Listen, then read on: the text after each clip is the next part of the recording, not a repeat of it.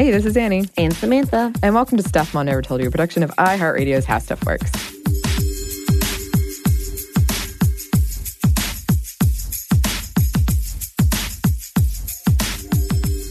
Today's classic is brought to you by our past episode on women in game shows. Yeah, game shows? Yes. Oh, yes. Because it got, to, I was started thinking about women hosting things in general. Yes. And that's when I looked up um, the, of the Oscar host. Yeah. If you're curious, we kind of mentioned this in a recent episode. Um, 19 of the 77 Oscar hosts have been female, and four of those were Whoopi Goldberg. Only three women have hosted since 1990, and Whoopi Goldberg was two of those. I forgot. She hosted. Yeah, I Yeah. forgot that she hosted that. She did. Wow. That was a long time ago. Yeah, Yeah. it was. Dang. it Anyway, was. keep going. Sorry. Yeah, you just Yeah, my see, mind. see, blew my mind. that's I promised the blowing of the mind. yes, you did. Um, and and then also late night hosts. yes. I got to thinking about that because right now, and this is only very recently, we have Samantha Bee and Lilly Singh, and that's it. Right. Yeah. And Lilly Singh was able to do the double tap of being queer woman of color. And so Mhm. she was one of the first, if not the first, late night of those titles. I think so. Yeah. So that's significant. Yeah. But we still have a long way to go. It blows my mind that we have two white men named Jimmy and then a John. Yeah. Very, Yes. very white. Um, and I like, I actually find it a very palatable way to get my news is the next day. I don't stay up and watch it. Right. but I watch the YouTube clips the next day of all these things. So I, I would love to see more women get in get in the game. Um, and Samantha Bee actually just um, acknowledged this, called this out because she did a, a piece on how the United States is one of a very small number of countries that doesn't provide parental leave. Right. Uh, and she was saying, you know, because she's the pretty much one of the only women in late night, she might be the only person to cover this story. Right. And it does impact what gets covered and what doesn't. Even um, I know female writers in late night that has been increasing. We've been seeing a lot more of that, which Yeah. is great. Um, so that that helps. But uh, things like that, uh, in influencing what's covered, and then she implemented a her own parental plan, parental leave plan at her her work, and called out all other late night hosts to do the same because that also impacts how women are able to to get ahead or not Right. in in this industry and in all industries. And then we were talking about before we started recording. This is a matter of interest right now. It seems because there are TV and movies made about it Right. of of note. Um, late night on Amazon Prime with Emma Thompson and Mindy Kaling, and then the morning show with Jennifer Aniston and Reese Witherspoon. So, I, I guess we're we're coming to the point where we really recognize that it's a problem and it needs to change. And I'm hoping that we're moving in that direction. And I, I will put a disclaimer here. I have not seen either of those things, Right. but I know they exist. Well, yeah, I mean, Jennifer Aniston just won an award for the show. So go ahead, girl. Yeah, Go ahead. go ahead. Go ahead, girl. And we hope that you go ahead and enjoy this classic episode about women in late night. Welcome to Stuff Mom Never Told You from HowStuffWorks.com.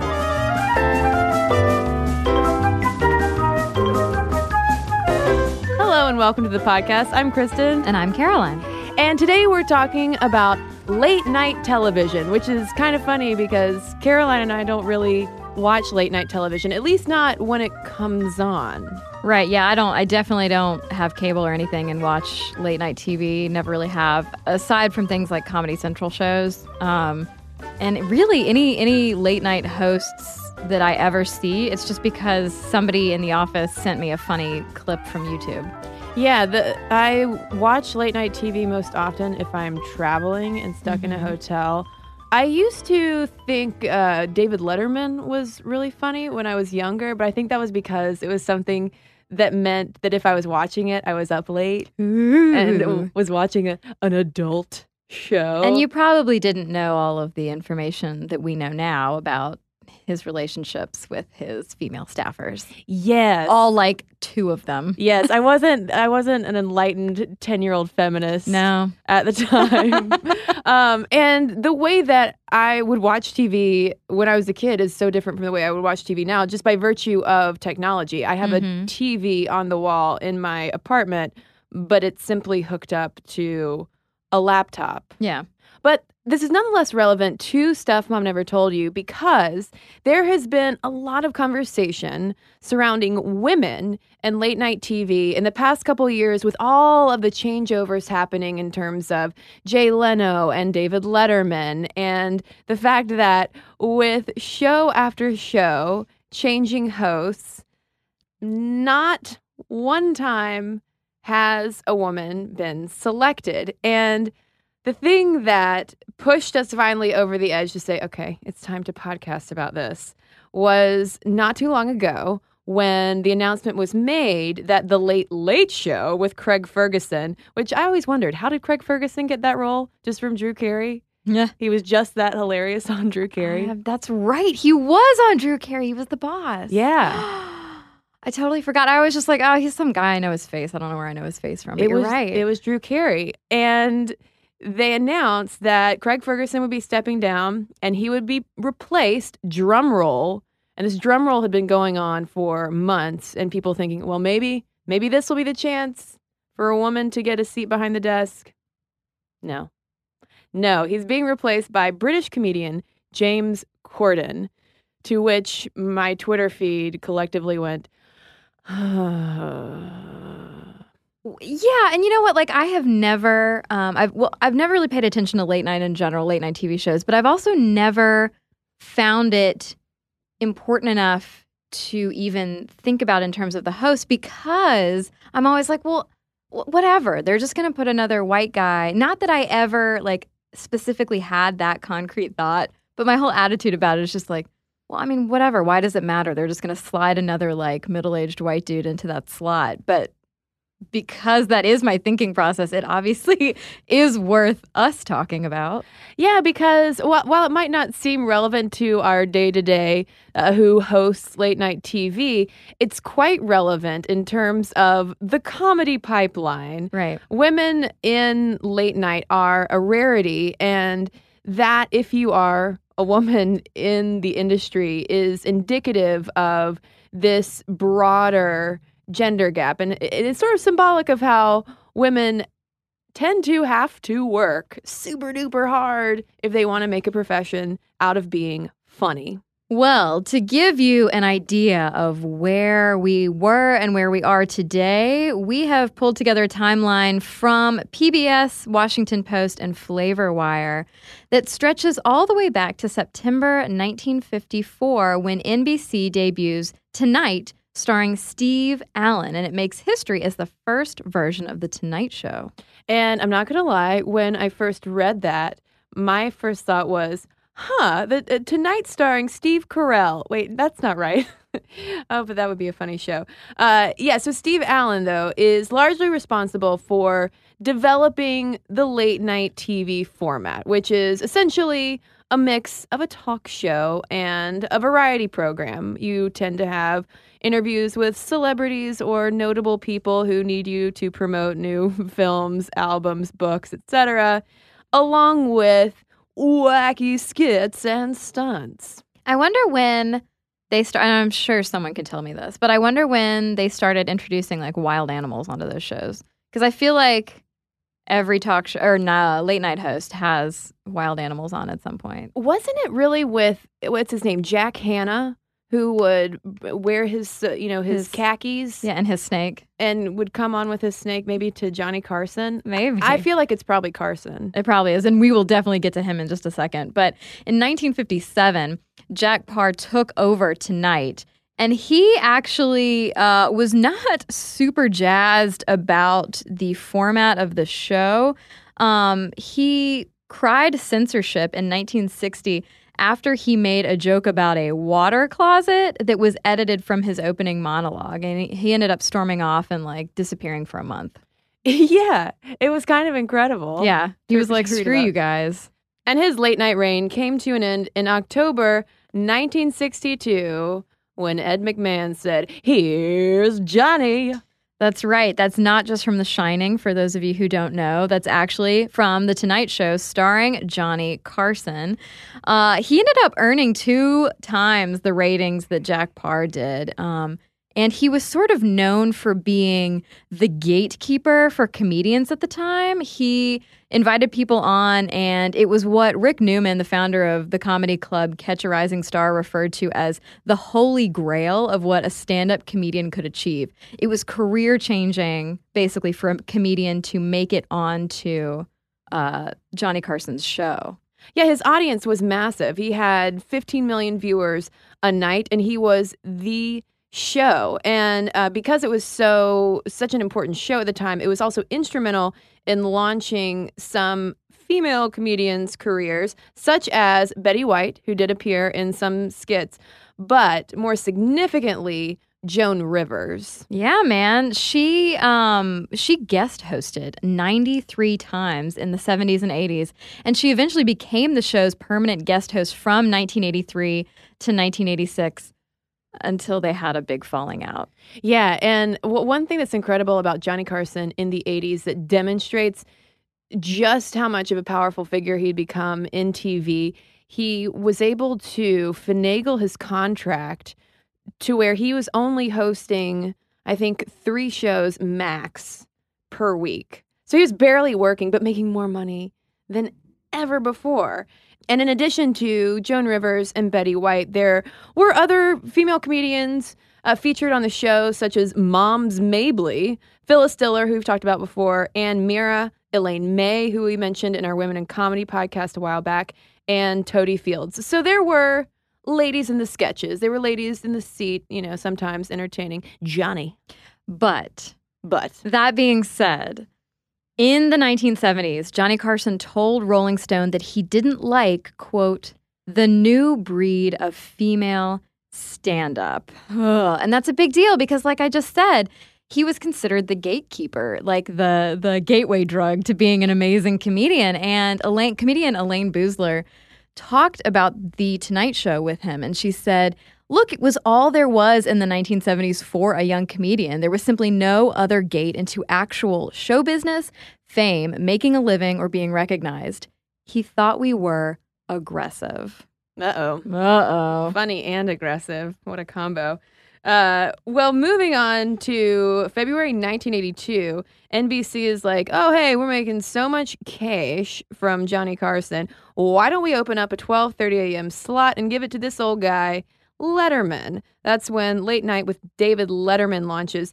And it's then assumed that whenever Carson finally calls it a day, that Letterman would take his seat. Right, because he's right after him, and they actually had a really good rapport, and Letterman was Carson's pick to be his successor. It turned out not to matter at all. Spoiler alert. Spoiler alert. I know, I'm getting ahead of myself. It's so exciting.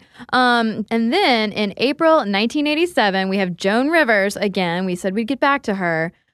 Fox wooed her away from Johnny Carson with a $15 million contract for The Late Show starring Joan Rivers. Carson was so PO'd that she basically like betrayed him in his eyes that he never talked to her again. And not only did he never talk to her again, but he had so much like comedian muscle in that arena that he basically said, Look, if you book your person on the Joan Rivers show, you can't come onto the Johnny Carson show.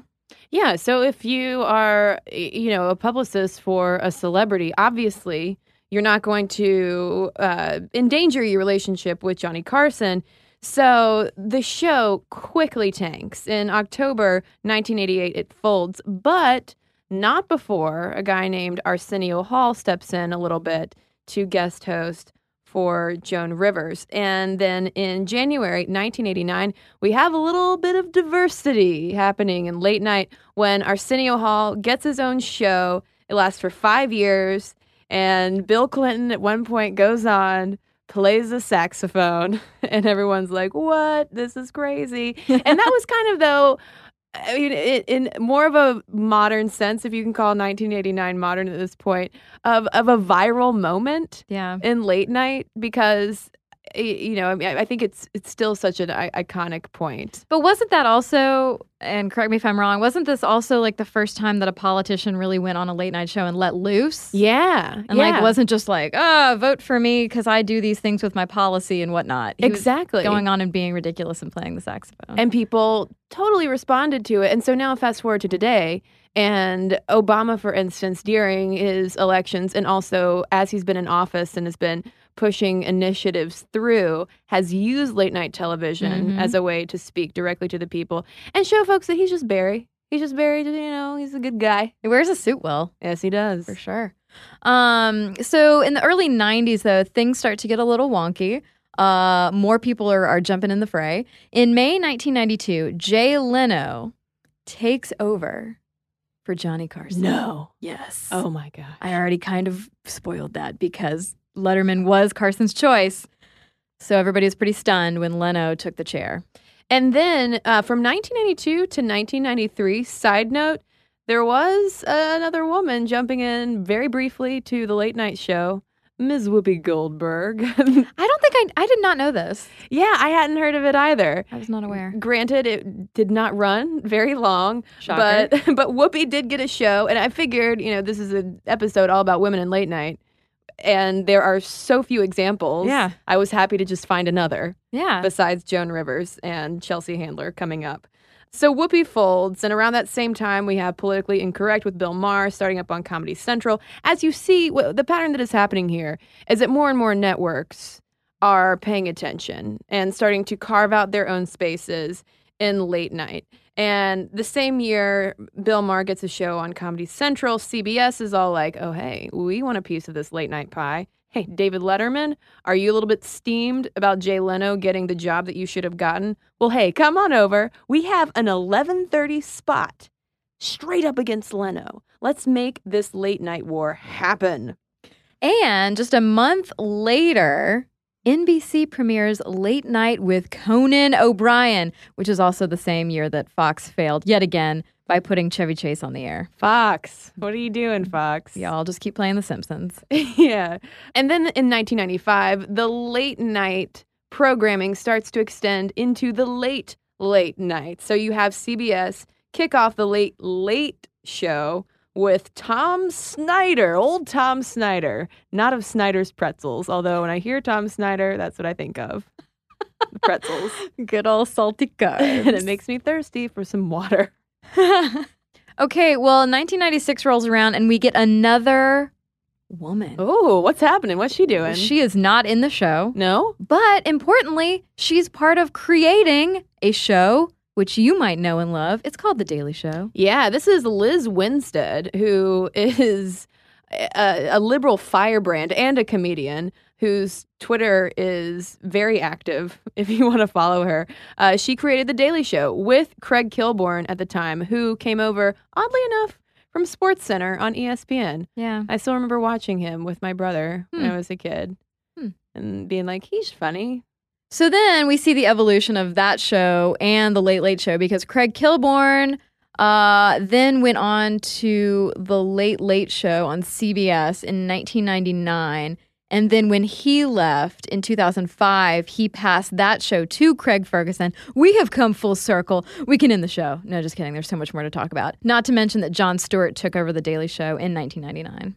That's right. So once we get into the 2000s, all right, let, let's move to say 2006. What's happening at this point is that you still have Bill Maher doing his thing in HBO. We've got Jon Stewart rocking it. We've got the Colbert Report going on. We have Leno and Letterman still duking it out. And recently, the premiere of Jimmy Kimmel Live. So late night and late, late night, completely saturated Mm-hmm. totally totally all guys and totally all white guys if i'm not mistaken But in 2007, we get Chelsea Handler. She, Yeah. she she starts Chelsea lately on on E. so that makes the third woman to get her own talk show from 1954 to 2007 All right. Yeah. Well, percentage wise, we're not doing so well. no no but then a little bit of diversity kicks off too in terms of male hosts. In 2009, we have TBS's ill-fated Lopez Tonight, starring George Lopez, and then in 2012, Bravo's Andy Cohen makes TV history, becoming the first openly gay late night host with Watch What Happens Live. And then from there, things start to get really wacky because Leno and Letterman are realizing that their networks want them perhaps to leave at some point. Yeah, so that you have the whole Leno Conan debacle. In 2013, Leno announced his retirement for the second time because the whole thing, if you were under a rock, was that Leno was going to leave, Conan was going to take over, and he did for like a hot second. And then Leno was like, oh no, wait. In the interim, Leno got a really terrible show at the 10 o'clock slot every night. Conan was sent away. He was really mad. Everybody was on Team Coco. Now Conan has his own show on TBS. Good for him. Very funny. Um, and Leno then exited again. Yeah, to which uh, Jimmy Fallon takes over.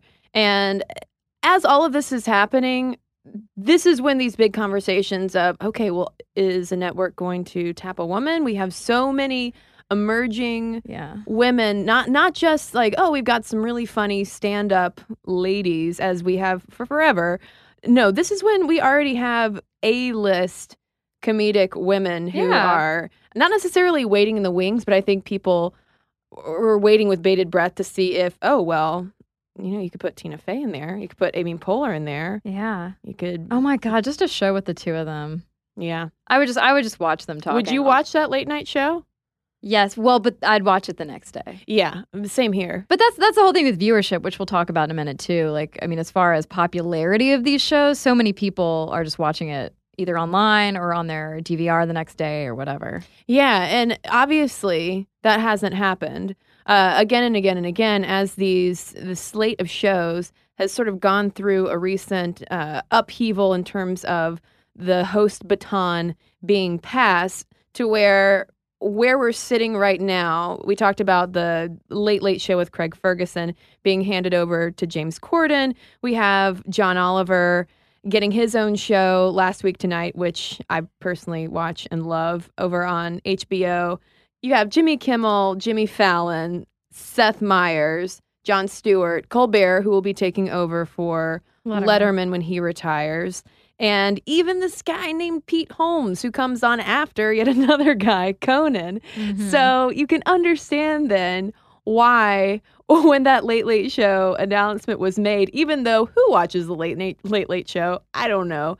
It was still a frustrating thing for a lot of people. Not just women in comedy but also tv critics Yeah, I mean, if you go back and read any of these articles that Cristen and I were looking at, I mean, the tone of all of them is just like, "Hey, are, are we maybe gonna get like a black guy or a or a woman in there? Maybe a woman of color, even? Like, there's Aisha Tyler, like she's funny." Uh, No, you want to Yeah. go back in, in time and be like, "No, it's not gonna happen yet." and it's also not just women writing these articles yeah, oh no, yeah, everybody out there who their job is to examine television.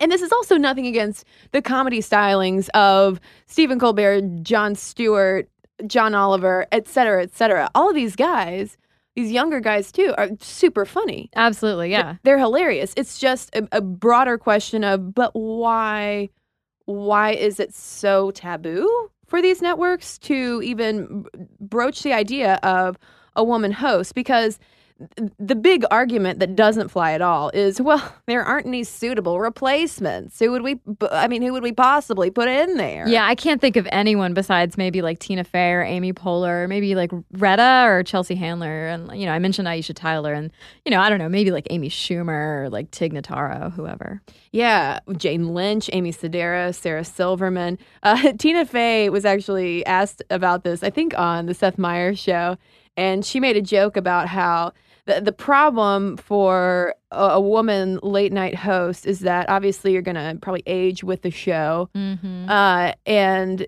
at some point. You know what do you wear? Because you're gonna want to like be comfortable and you want to cover your arms, and so you'll you need a blazer. And so she said that it'll be Ellen DeGeneres because Ellen already wears blazers. Because that's another thing too that Uh-huh. a, a lot of these articles don't note is that when it comes to daytime shows, women all over the place. That is funny. making all sorts of jokes and doing all kinds of interviews and skits. TV scheduling is so gender Yeah. divided. That's Oh, interesting. Yeah. But when it comes to the late night, eh, not so much. Uh, and NPR TV critic Eric Deggans weighed in on this and said, quote, this is a problem. It's comedy led by a narrow cultural point of view which tells everyone the way white males see the world is what matters most. Yeah, and I mean that's you can extrapolate that to a ton of other stuff we've talked about, whether it's STEM, whether it's anything about getting different people's perspectives involved in things often leads to better outcomes. And in this case, maybe funnier outcomes. Well, maybe the networks aren't so concerned about funny, but rather money. How about that? Uh, because another argument is that it's not so much an issue of, you know, sure, it'd be great to have a woman behind the desk, but think about your target audience. And the New York Times has reported on how the late night audience tended and note the past tense tended to be sort of the Taco Bell demographic. Uh. It's it's younger guys, like 18 to 34 year old guys used to be the core of that after 11 p.m. audience. But that's not so much the case anymore because that audience has been diverted, particularly by uh, programming like Adult Swim and also Comedy Central with Yeah. all of their late night shows as well. And another big topic, especially if we're talking about majority men versus minority women, is the writer's room. And we are going to talk all about that when we get right back from a quick break.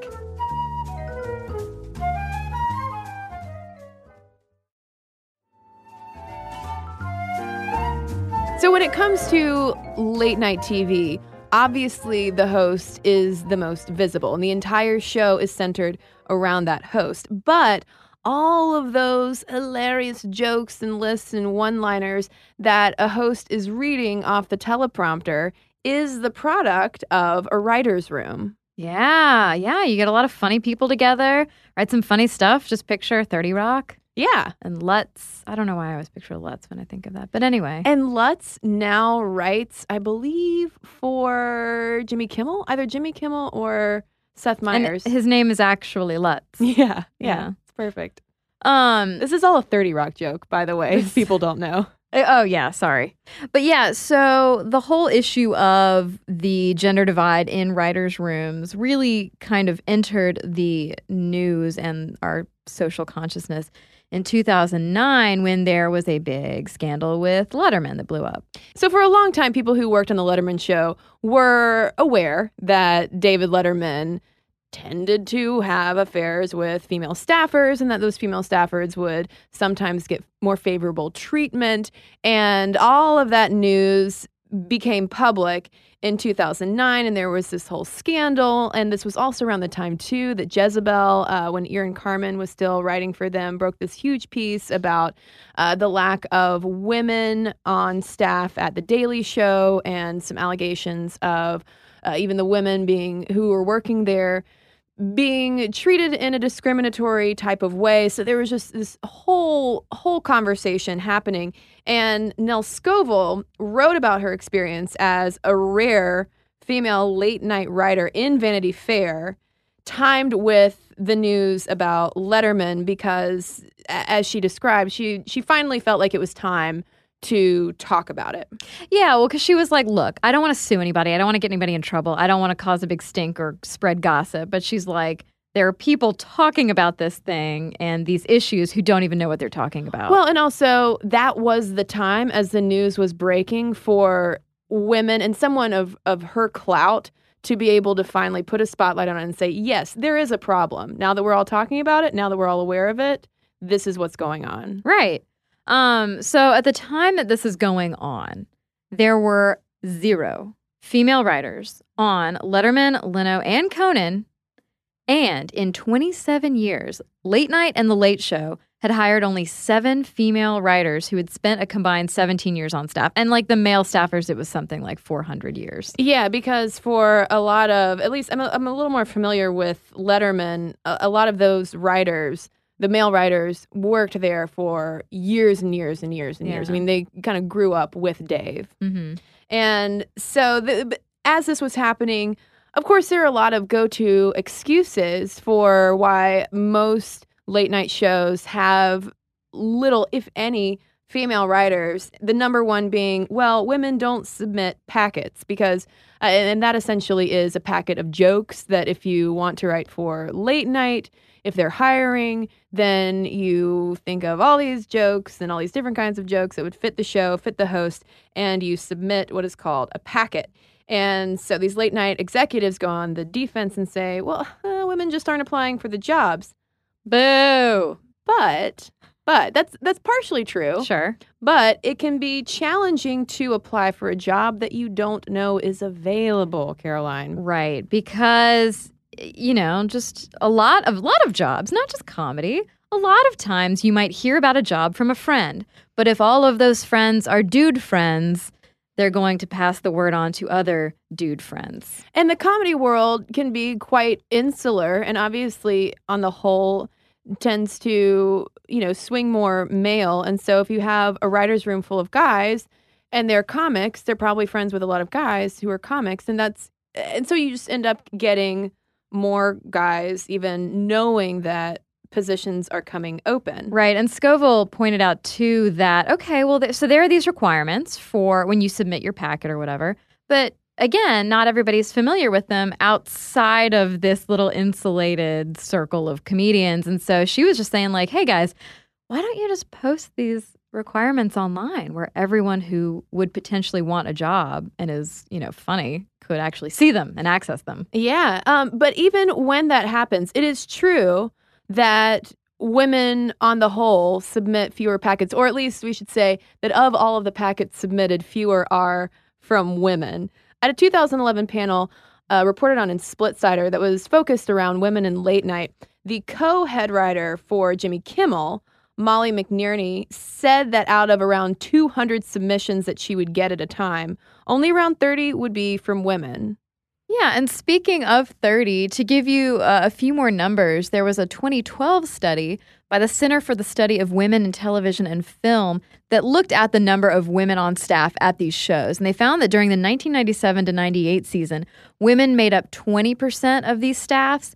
In 2011 and 2012, that had jumped to a whole big old number of 30% of the writer staff. So a little bit of progress, but not monumental. And uh, some people listening might be thinking, oh, but again, why does this matter? I mean, in, in this case, you're not even the host, you're just a writer. Right. But these just writers are writers who will go on to be writing sitcoms, might be going on to Hollywood to write comedies, might be Mhm. going on to star in comedies. I mean, this is really, I mean, if you can break into late night, it can open up huge opportunities to be one of, you know, to, to help shape the, you know, broader landscape of comedy and pop culture. Mm-hmm.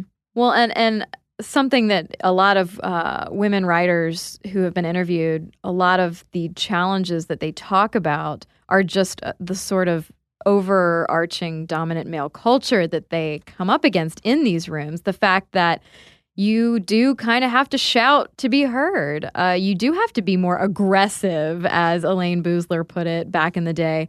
Um, there's the whole thing about having jokes poached. And, you know, I feel like this is a thing that women talk about in business and wherever, in many fields about, oh, I have this great idea. I'm going to say it. And nobody's going to respond or, or like it or show that they even heard me. And then 10 minutes later, somebody's like, oh, hey, what if we did such and such? Oh, it's a great idea. And it's the same idea. Mhm. It's just it it was finally heard from a different mouth. Um, well, and and another challenge too of being a woman writing for late night is that you're writing jokes specifically for hosts, and almost ten out of ten times at this point. You're going to be writing jokes specifically for male hosts. And not to say that women cannot write jokes for men because there are women doing that.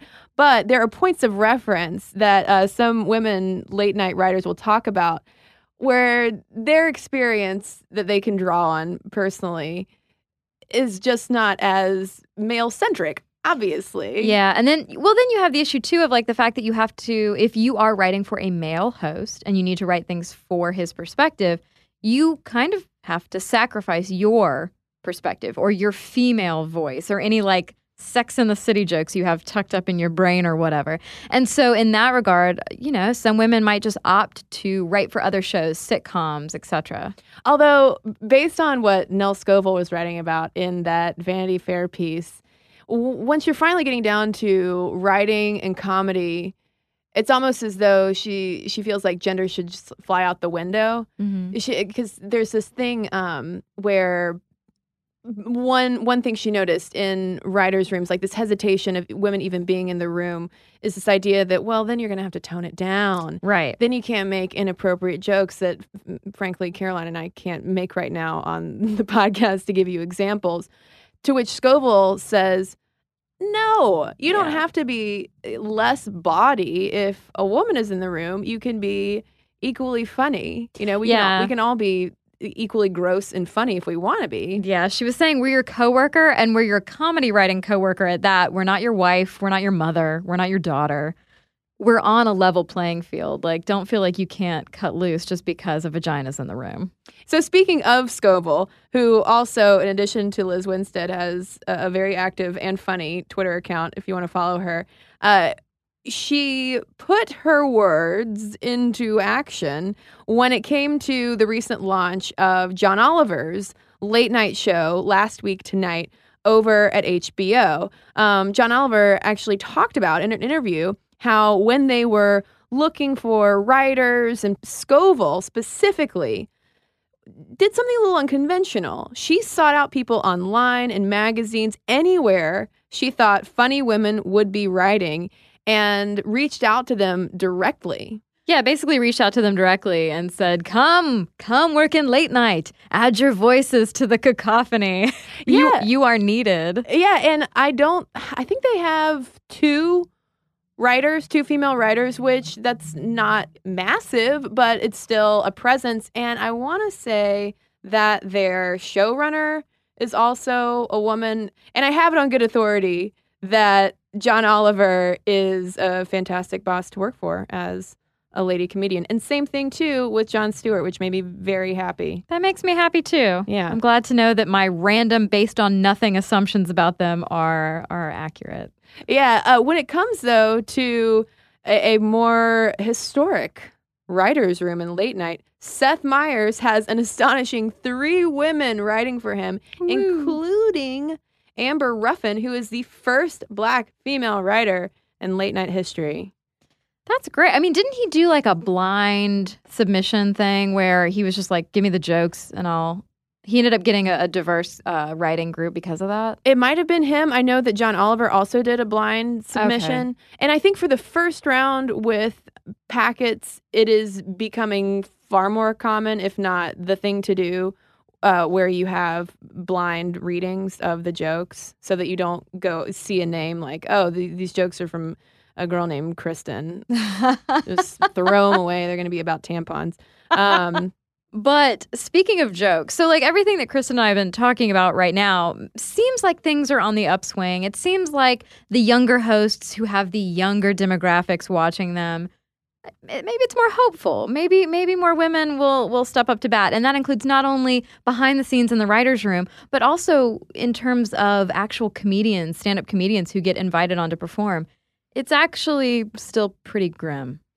Yeah, there aren't that many women who go on late night shows to do stand up, whether that's stand up actually on the show that you would see on TV or doing stand up to warm up the audience. Uh, in 2012, for instance, uh, there were 49 stand up performances on The Late Late Show, The Tonight Show, Jimmy Kimmel Live, Conan, and The Late Show. And of those 49 performances, there were 38 white men, nine men of color, and two women. Go, gals. Yeah, but then last year in 2013, Aparna Nancherla became the first Indian woman to perform stand up on U.S. late night TV on Conan. And Cristen and I can say that we knew her when. Well, we we saw her perform stand up at a conference we went to. Yeah, we laughed at her jokes. Yeah, we didn't. We don't like. We're not friends, but we could be. She wants to be. and she's super funny. Yeah. Yet again, follow her Twitter too. Follow all these people's Twitters. Um, but the question again is, does it really matter? Because we're talking about younger hosts. It is a new generation of late night.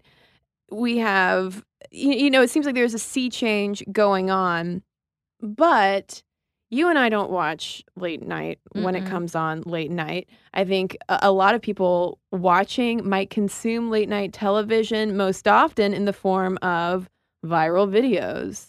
Yeah. that's one big way that Kimmel in particular and Fallon have really found their niche is by producing these segments that go bananas on Twitter and YouTube. Yeah, they're like skits and things like that with guests that are e- easily breakdownable and digestible. Like I had a friend grab me and be like, "You have to watch this. It's so funny on Fallon." And I mean, it was funny.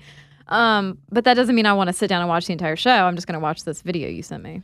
Exactly. And viewership has been declining for late night steadily for years now. Uh, this was reported on in Vanity Fair, and they noted that, as we mentioned earlier in the show, when Carson was on, he was attracting 15 million viewers a night. And then in 1997, Leno, in the same time slot, was getting only 6 million viewers. And now Fallon has about 1.8 million viewers a night, which is significant because Jimmy Fallon on Twitter has 11 million followers. Yeah, I mean, you also have to think too that like, well, what else did people have to watch when Johnny Carson was on? Yeah, that's true. Exactly. They did not have the YouTubes. They did not. Well, so I mean, the whole argument behind this though is that these declining ratings don't necessarily matter as much because everybody's watching everything on the internet. Like Conan, somebody was talking to Conan about how his ratings once he went to TBS were basically cut in half after 2 weeks and he's like, "Ah, I'm fine. I'm happy here. Like things are going great. Everybody's watching me on their DVR the next day. I'm fine with it."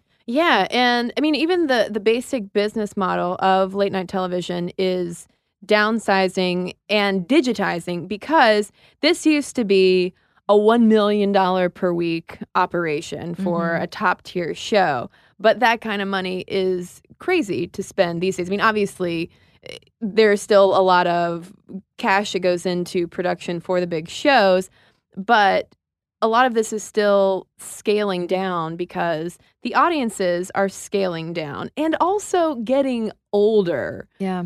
They're getting older. That Taco Bell demographic, yeah, they're not watching they're they're probably not watching late night television. Yeah, Conan reels in the youngest uh, median audience at 32, whereas Letterman and Leno's median viewers were age 56. Yeah, and I wonder if that has gone down at all with say Jimmy Fallon taking on over for Leno and maybe if it'll go down if, you know, Colbert brings his Mm-hmm. younger audience over when he moves to Letterman, but 56, yowza.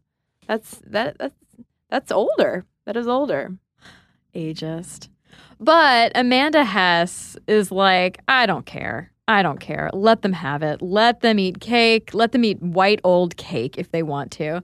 She said that uh, late night talk shows are celebrity self promotion vehicles packaged with broad, sanitized humor that is highly topical, but rarely actually relevant. She basically talks about how the humor is so broad that it's like, okay, kind of funny, but it's really like not striking anyone's funny bone to any sort of extreme. Yeah, because they have to keep it super sanitized. And uh, she was writing about this over at Slate and went on to talk about how if you want, you know, women in comedy, don't put them behind the desk on late night and cramp their style. Instead, we have things like Inside Amy Schumer, Parks and Rec, and Broad City that are making ladies laugh. It's ladies making ladies laugh. Now, Parks and Rec is still pretty tame because it's on network, but for Inside Amy Schumer on Comedy Central and Broad City on FX, I mean, they get downright bawdy. Yeah. And I mean, Amanda Hess has a point. Like, who cares? Let them have it. It's stupid. It's a dying medium or whatever. But, you know, it, a lot of it goes back to what we talked about all the way back with Carson that, you know, a lot of these late night hosts are gatekeepers for not what's funny, but the funny that people recognize. Yeah.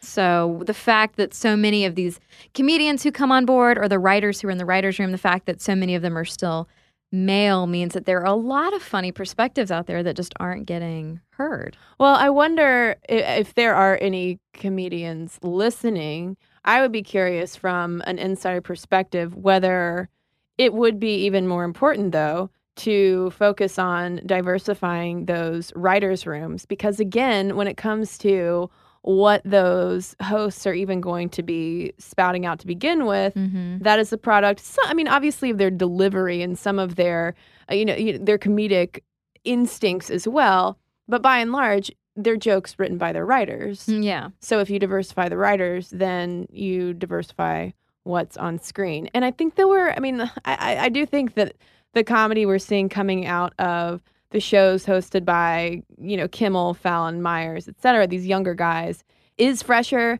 than what you would see on Leno of the past and Letterman soon to be of the past. But there's still progress to be made. Yeah. So I, I want predictions from folks of who will be the first female late night host. Because at some point, if only if only to get the the ratings boost that would happen at least for the beginning, a network's going to do it. It will happen. Yeah. But who's it going to be? Who wants it? I wonder if these, like, you know, I, I wonder if Tina Fey really wants it. I doubt she does. She can do anything she wants. I don't know. Maybe Ellen does. If Ellen already has the daytime talk show, But she's got, I mean, but she has the daytime show on lock. that's true. She She's- does have a huge audience. Yeah, why would she leap over? I don't know. Now I'm trying to get into the head of Ellen, which means it's time for us to wrap up the show.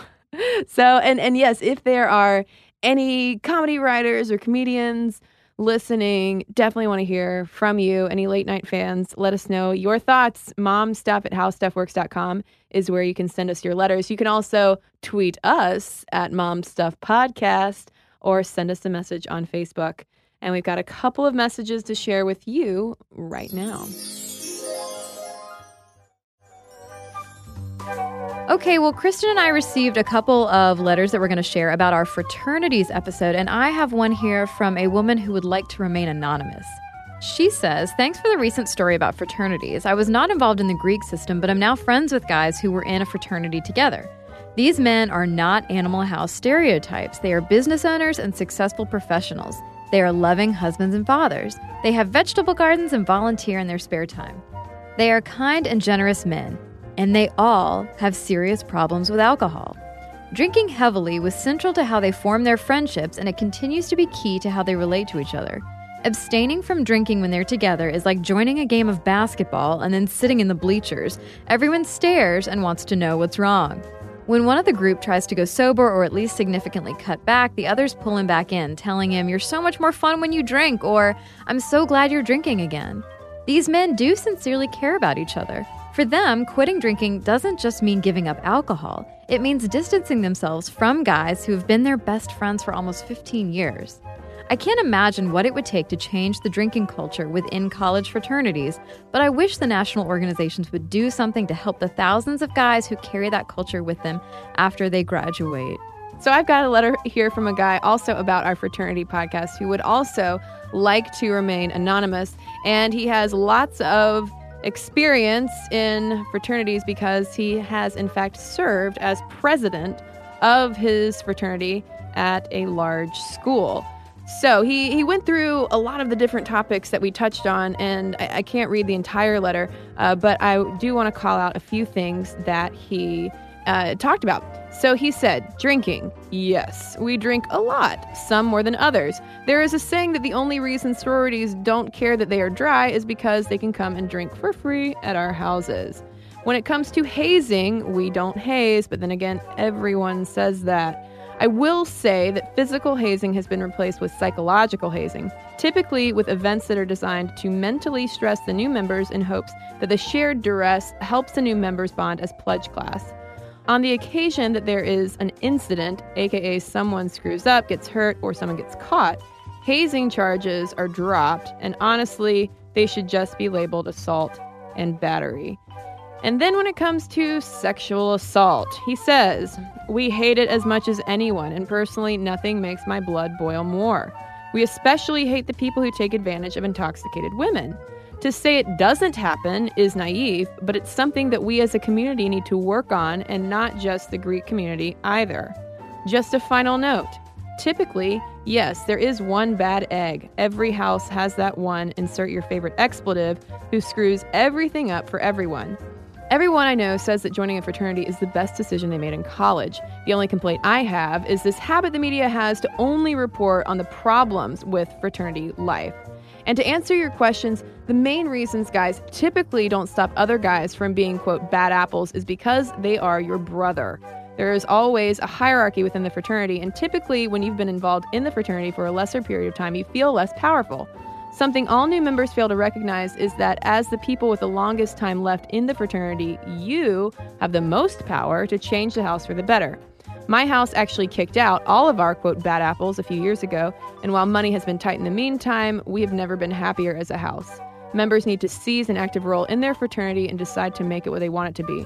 Fraternity life shouldn't be a lifestyle you join, it should be a lifestyle you create for yourself and for your brothers.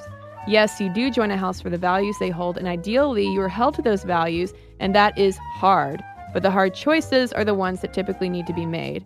If fraternities focused more on recruiting the best men they can, all of this would be avoided. Realistically, there will always be that one fraternity that has all the bad apples no one else wanted. Avoid them.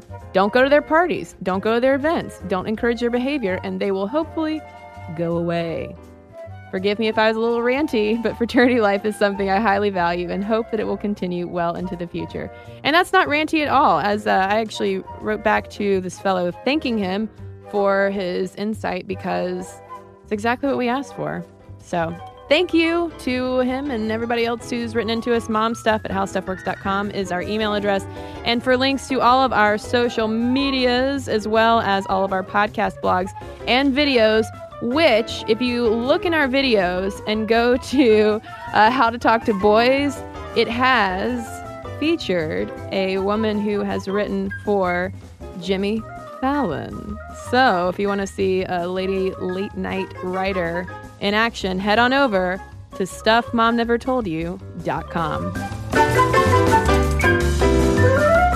For more on this and thousands of other topics, visit howstuffworks.com.